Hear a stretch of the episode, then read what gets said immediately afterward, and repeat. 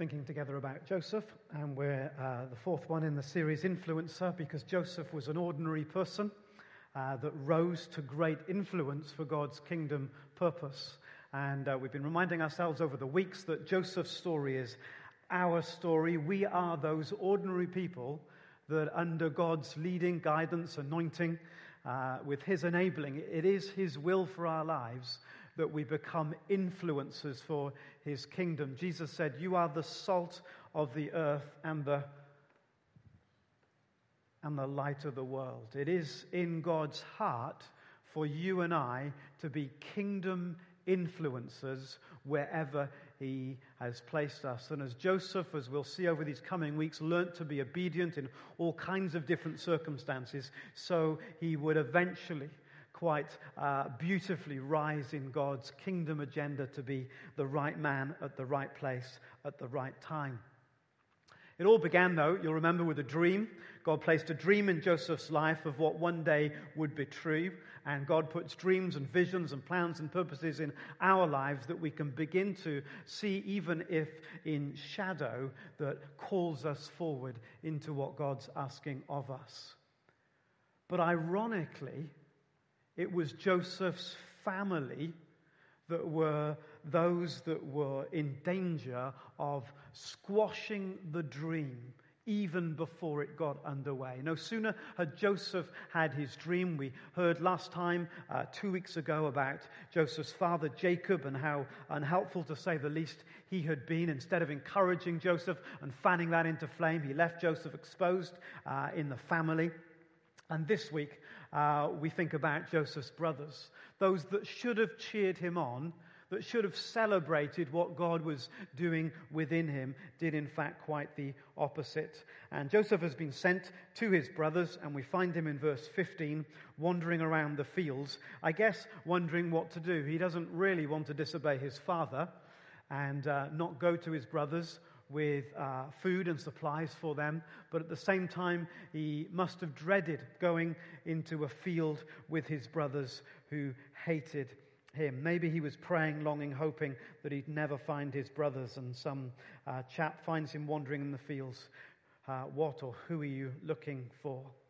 And then, verse 19, we pick up our story this morning. But they saw him in the distance. Of course, they saw him. Why did they see him in the distance so clearly? Because he's got his fancy coat on. He's got his coat that, is, that said to his brothers, I'm more special than you are. You need to work to earn your living, but I'm so important, I don't need to lift a finger myself. And as they saw him, a lifetime of hatred erupted in their hearts all the anger, bitterness, jealousy, resentment, everything that they'd harbored over all of the years erupts and these feelings pour out. And their actions are cold, calculated, callous, in fact, quite chilling. How do innocent, in inverted commas, little babies become murderers? How did these brothers, great grandchildren of the great man of faith Abraham, become so full of hatred that they would kill their little baby brother? Where does that level of feeling in our world come from? Good questions. In a few moments, the plan gets modified. Joseph isn't killed, but he's stripped of his clothes and thrown into a cistern where he would surely die. They would dig out in the limescale rock uh, big, massive um, containers for water, narrow necks at the top, and big, deep containers from which they would store and draw water. Verse 24 tells us that this particular container was empty, and Joseph is left there in the desert without food or water uh, in order to die we get an insight here into that important question. What happens here is brutal. It's an example of how ugly one human being's behavior to another can become. In fact, later on in the story, when the brothers talked to one another about what happened, they said this we, we saw how distressed he was. That's Joseph, when he pleaded with us for his life, but we would not listen. So there is Joseph begging and pleading for his life, but they take him, they strip him, and they throw him into this cistern. The language is, is quite brutal and very uh, blunt as well, quite literally. They stripped, took, dumped, then ate, it says. The word stripped is the one used of, of, stripping a wild animal. Once you've killed it, you strip the flesh off its back. The word dumped was that of dumping a body that's already dead. And then they sat down to eat. Where did the food come from? Joseph. And so there they are, presumably maybe still within earshot of their brother's cries, eating the food that he came with. How does a human being get so out of control? And you don't need me to rehearse examples. You can switch on the, the, the, television or read a newspaper every single day to see acts of atrocities that we probably ask in our hearts how does a human being harbor that much evil to behave in that kind of way? And the answer is here in these pages. These were ordinary people like you and me who had harbored a jealousy, stored up a hatred, held on to a bitterness until that cauldron of emotion exploded into action. They'd allowed what Jesus described as a bad tree, it's an understatement, isn't it, to grow in their inner lives. Jesus says you will end up bearing the fruit that you grow within your heart. These men had allowed a tree of hatred and jealousy. If you missed the early, um, uh, I was going to say episodes, what do you call them? A, a, a series, sermons in, in this series, you, you will know that there was this incredible hatred within Joseph's family. And so they'd grown up with it. And they'd harbored these deep, strong rooted emotions. And what had happened? Instead of dissipating or easing over time, they'd become fueled and they'd got bigger and they'd got stronger. The roots of how they felt towards Joseph had got deeper and grown taller. The tree had grown taller as the roots had got deeper. And eventually, it was only a question of a matter of time before the fruit of the tree that they'd grown in their lives manifested itself. You see, if they dealt with it when it was just a tiny twig, they probably could have handled it by themselves. But they'd allowed the tiny twig of bitterness to grow week in, week out, month, month, year, year, until a massive tree of bitterness was now in their lives. And the fruit was inevitable. And it was, they were unable to uproot it. And it had become for them out of control. Is that true?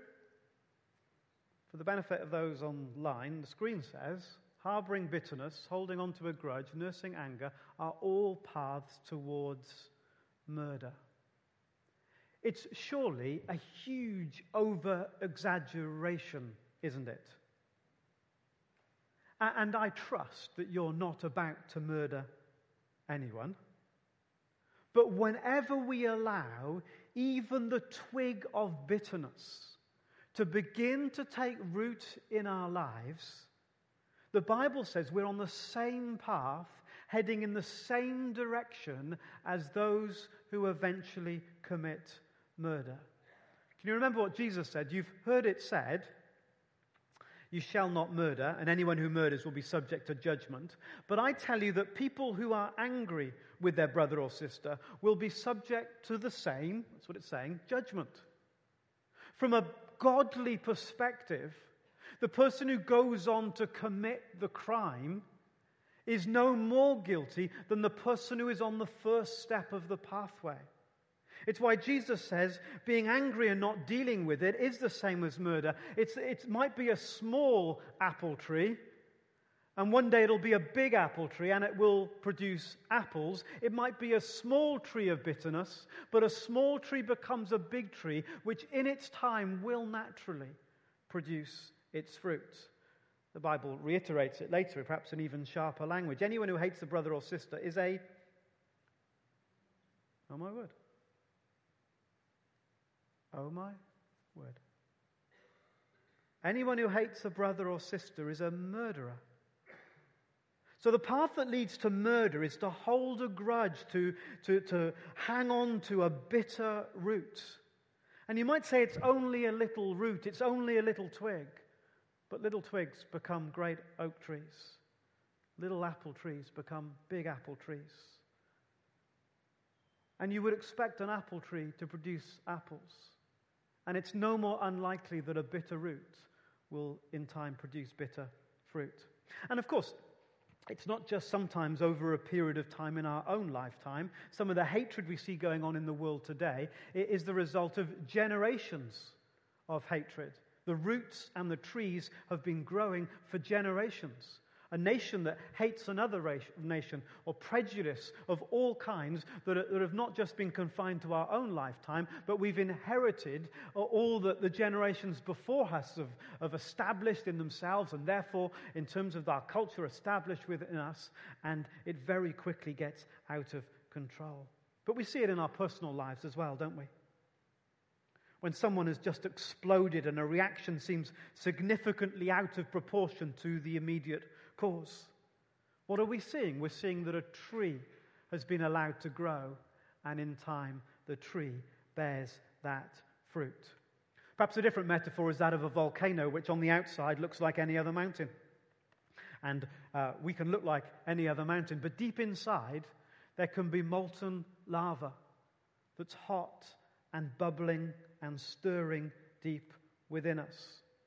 From the outside, there's nothing to see, but inside there is so much more going on. And then suddenly, one day, almost maybe inexplicably, Joseph wasn't coming to give them a bad time, he was giving them supplies in order that they might survive. But if the molten lava is there, swilling around on the inside, then suddenly, inexplicably, sometimes out of nowhere, it will burst forth and the lava will flow down the mountain. When feelings and hurts are left unchecked, they bubble away on the inside. It's like that in marriages, isn't it? Karen and I have been married for 25 years, and so I've been taking a bit of interest in people that have been married for a long time. Uh, you're right, we got married really young. I know you're thinking it. Sometimes it's good to speak out what you're all thinking, okay? Uh, how were they allowed to get married that young? It's amazing, isn't it? Special exception. But, but it's made me acutely aware when I've heard um, of people separating. How long have they been together? They've been together 19 years. What? They've been together 28 years. Recently, 35 years. I'm thinking, you muppets, you've made it through 35 years. Why on earth are you walking out on it now? Well, what's going on when, when that happens? The strange thing about rows in a marriage is that if we can learn to resolve them, then two days later we can't remember what the row was about. This is loving against the odds. If we can't resolve conflict, then two days later we still can't remember what started it, but the bitterness goes on, rolling down the years. Is that how you say it in this part of the world? The years, the years. How do you say it? Goes, the bitterness goes rolling on through every grouping of 12 months. Some time ago, a man said to me, I want to leave my wife. I asked him what had led to this. I was expecting the reasons I'd heard many times an affair, sexual difficulties, or a long term conflict that had finally caused the love to die. I will never forget his reply. He said, When I got home from night shift last night, she was out and had left for my main meal an uh, unopened tin of pie filling. I said, You're not serious? You can't be leaving your wife over that. But he was adamant that canned meal had ended his marriage. But it hadn't. It was rather that incident built on a thousand others, all unresolved, that had just rolled down the years. It's any relationship, of course, isn't it? We see it in churches, we see it in our own church.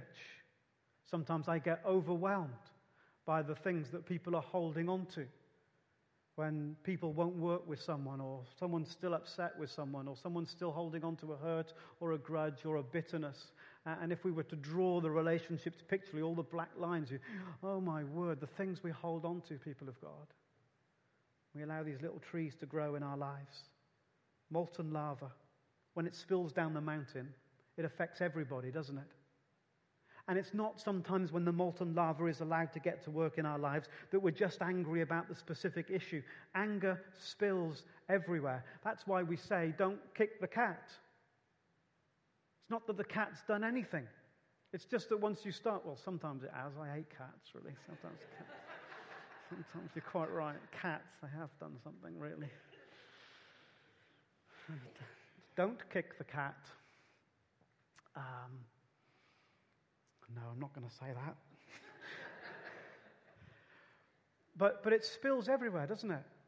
And instead of just being angry about the one thing or the one person, before you know it, you're, you're starting just to be angry.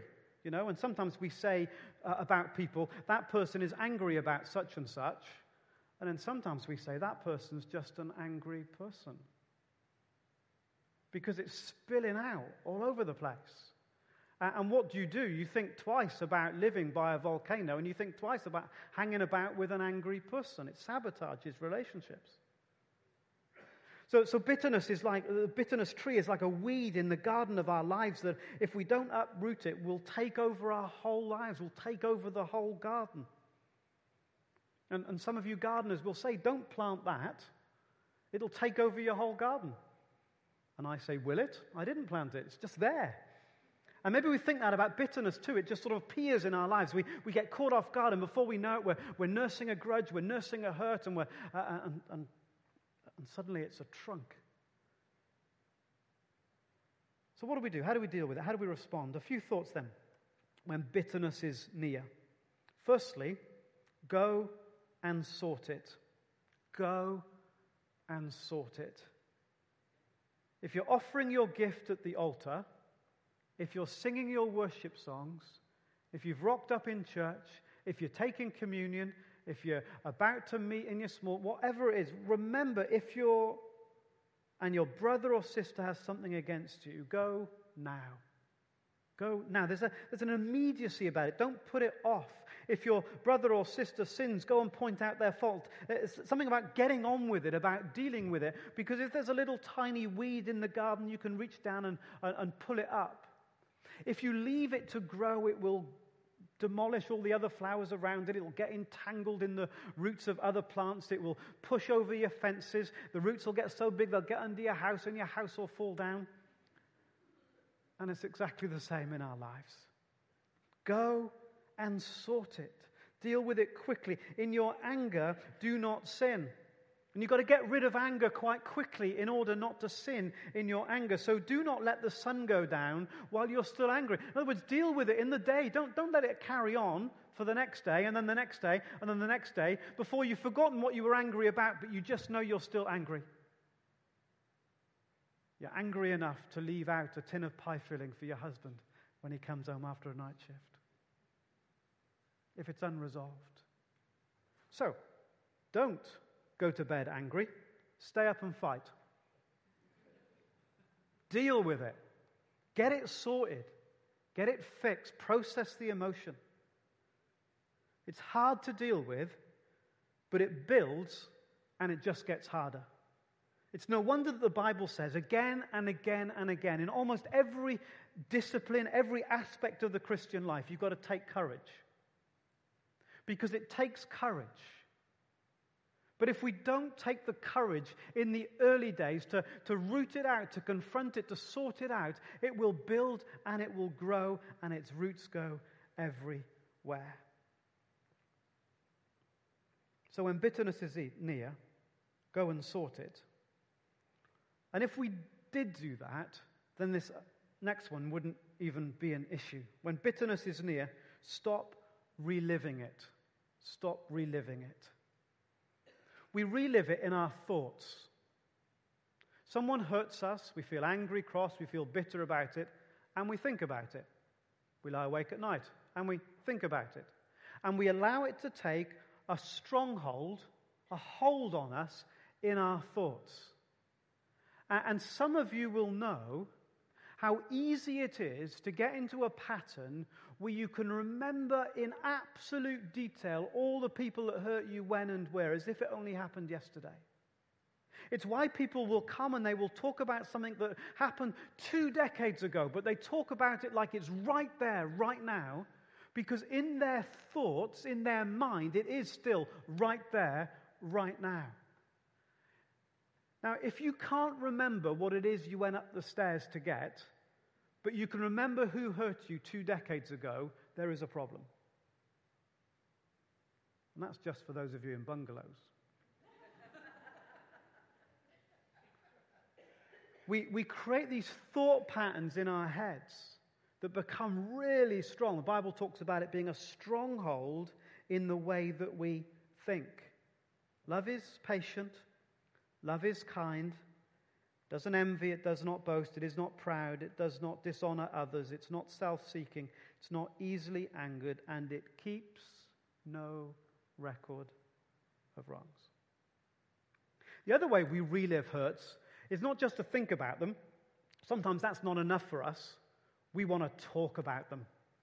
Not to the people that have hurt us, which is absolutely the right thing to do, but we want to talk to other people about it so that they can prayerfully support us. Do you know? Simply saying, I'm sharing this so that you can pray for me, does not give us carte blanche to share what we like with other people.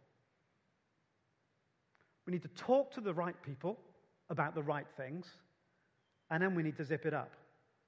Because what does talking about it do? Talking about it not only draws others into the conflict, remember that sermon uh, a while ago when we drew up on the chart the way it infects all kinds of different relationships, but when we speak it out, it takes on a power that it didn't have before we spoke it out. Speaking things out is really powerful. It's why uh, the, the Bible uses words to describe the power that takes place when Jesus comes. In John's Gospel, in the beginning was the Word. So, God becoming flesh, becoming real, was described as a word because words create a reality. And when we start speaking stuff out, we create an even greater reality, even if it isn't the truth. Now, these shepherds, what had they talked about night after night? They're angry with their father about that cloak. They're furious with Joseph about the way that he was insensitive about the dreams and they've rehearsed their anger one with another. They've reinforced one with another how cross they are and how perfectly justifiable it is for them to be cross. Because we'd all be cross if that was what our father was like and that is how our brother behaved. And we've all done that.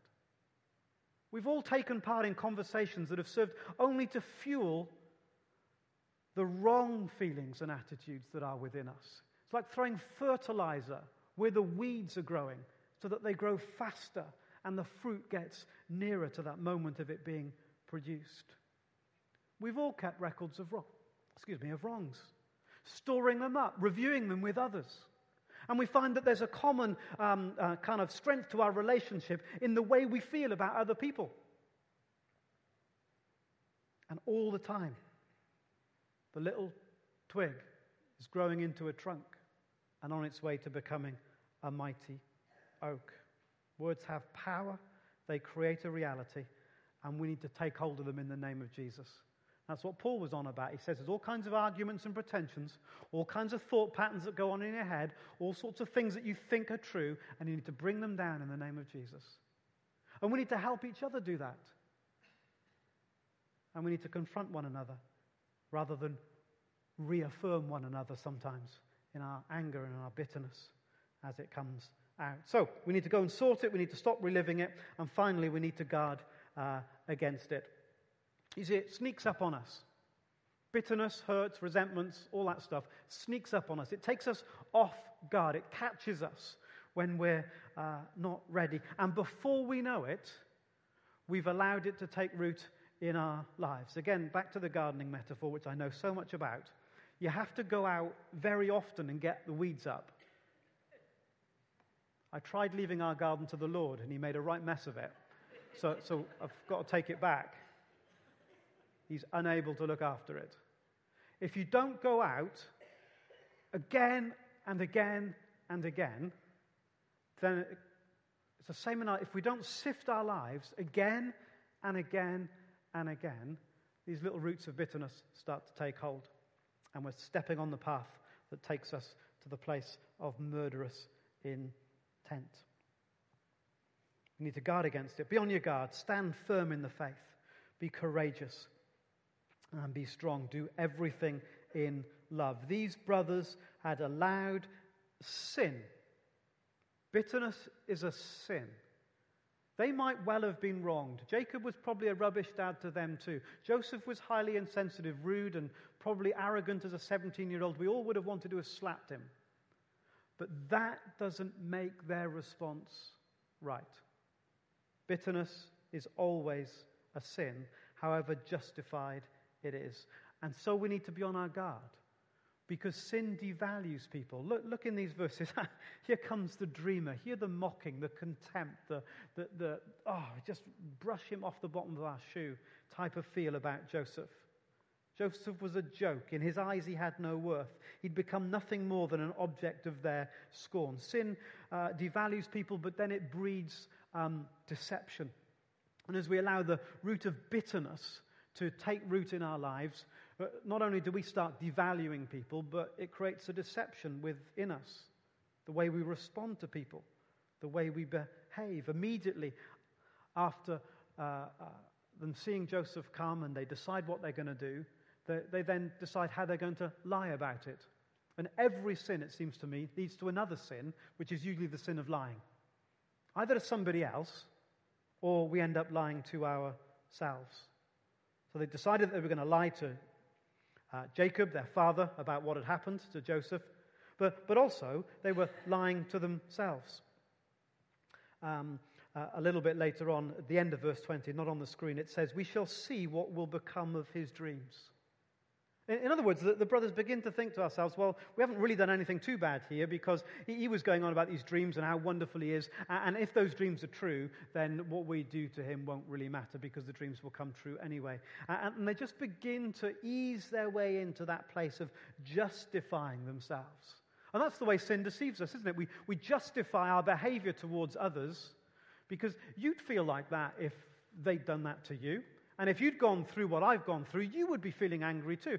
And we justify our right to hold on to things, to hold on to attitudes that are uh, ungodly and against His will for our lives.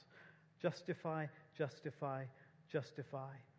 And it's so easy for us in those moments to suddenly begin to allow something that we would say is totally unacceptable to become acceptable in our lives? Are you pretending an attitude is perfectly acceptable when it isn't? When it isn't. It's so easy. The Bible is littered with examples of people that are giving the reason, even as they do it, why it's okay and why they are the exception. Maybe there is something in our lives that we're justifying that we're pretending about. We're kidding ourselves. It's not as bad. We're appeasing our conscience and so on. So sin devalues, sin deceives. It also is what we don't do. Poor Reuben thought he would fix it and save the day, but he was way too half hearted in it. And in the end, he didn't save Joseph in the way that he had hoped. He intended to go back and to lift Joseph out of the cistern. He was the eldest son. He could have taken the other brothers on. They should have listened to him in a hierarchical society where he technically was in charge, but he blew it. He was too soft. He was too passive. He um, uh, keeled over to peer pressure. And so, another deception, I think.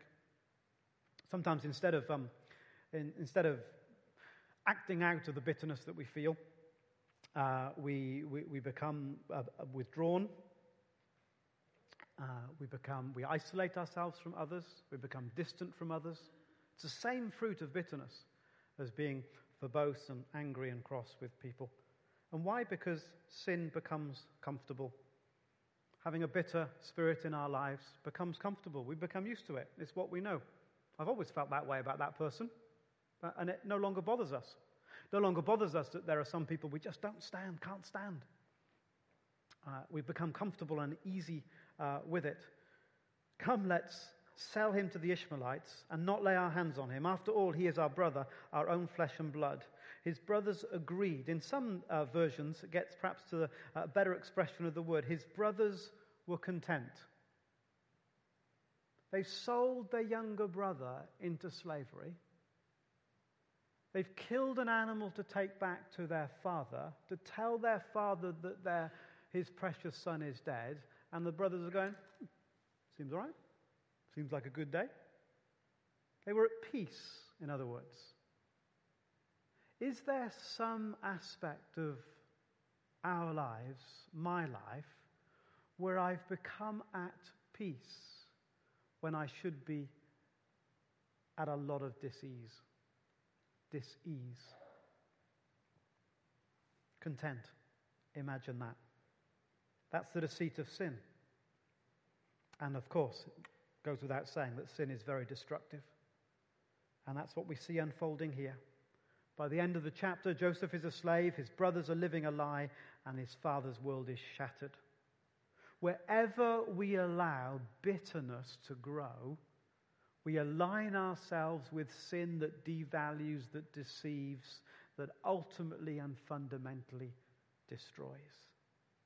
No wonder the Bible says again and again and again get rid of all bitterness. You've got to deal with it, says Genesis 37, or it will deal with you and your family. And the reason we don't get rid of it is that it has such a power over us that we feel powerless in the face of it. Talk about being out of control. We will acknowledge in our most honest moments that I can't help the way I feel. Do you know what I'm talking about? I just can't help it. And then we need to go right back to the beginning, which is Jesus on a cross, who took all of the rubbish, all of the bitterness, all of the pain, all of the yuck, all of the wrong and anger and hatred that, that, that is all over the world. And he invites you and I to see him on that cross and to know at the depth of our being that we have been forgiven everything. And so, how dare we hold on to unforgiveness towards somebody else? And it's there at the cross that you and I receive a power to release others. Whereas perhaps for many years, all we've been able to do is hold on to them because I'm still so angry. And there is no other medicine, no deeper antidote, no more powerful reality than the cross of Christ to touch and change our hearts. The main theme of the prophetic words this morning, before we, uh, we, we began, were, were all about our need to take responsibility for our relationship with God, to be intentional.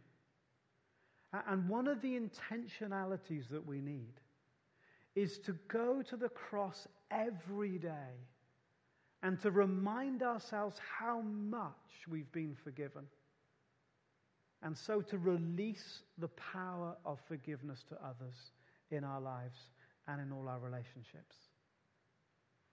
And so we're going to gather around the communion, we're going to worship, we're going to gather around the cross. Because this is not about us going out today and striving to be more forgiving. You will get just past lunch before you feel you've let yourself down. We need the forgiving power of Jesus to flow through our lives. We need His grace in bucket loads that we might take that grace to others. If not, if it remains unchecked, then we see the disasters of Genesis 37 repeated again and again and again. And do you know, some of us are weary. We're weary in our homes, we're weary in our marriages, perhaps we're weary in our workplace uh, of this just cycle of, of, of bitterness going round and round and round. And today Jesus says, Look, come afresh to the cross. Let's break the cycle in my name.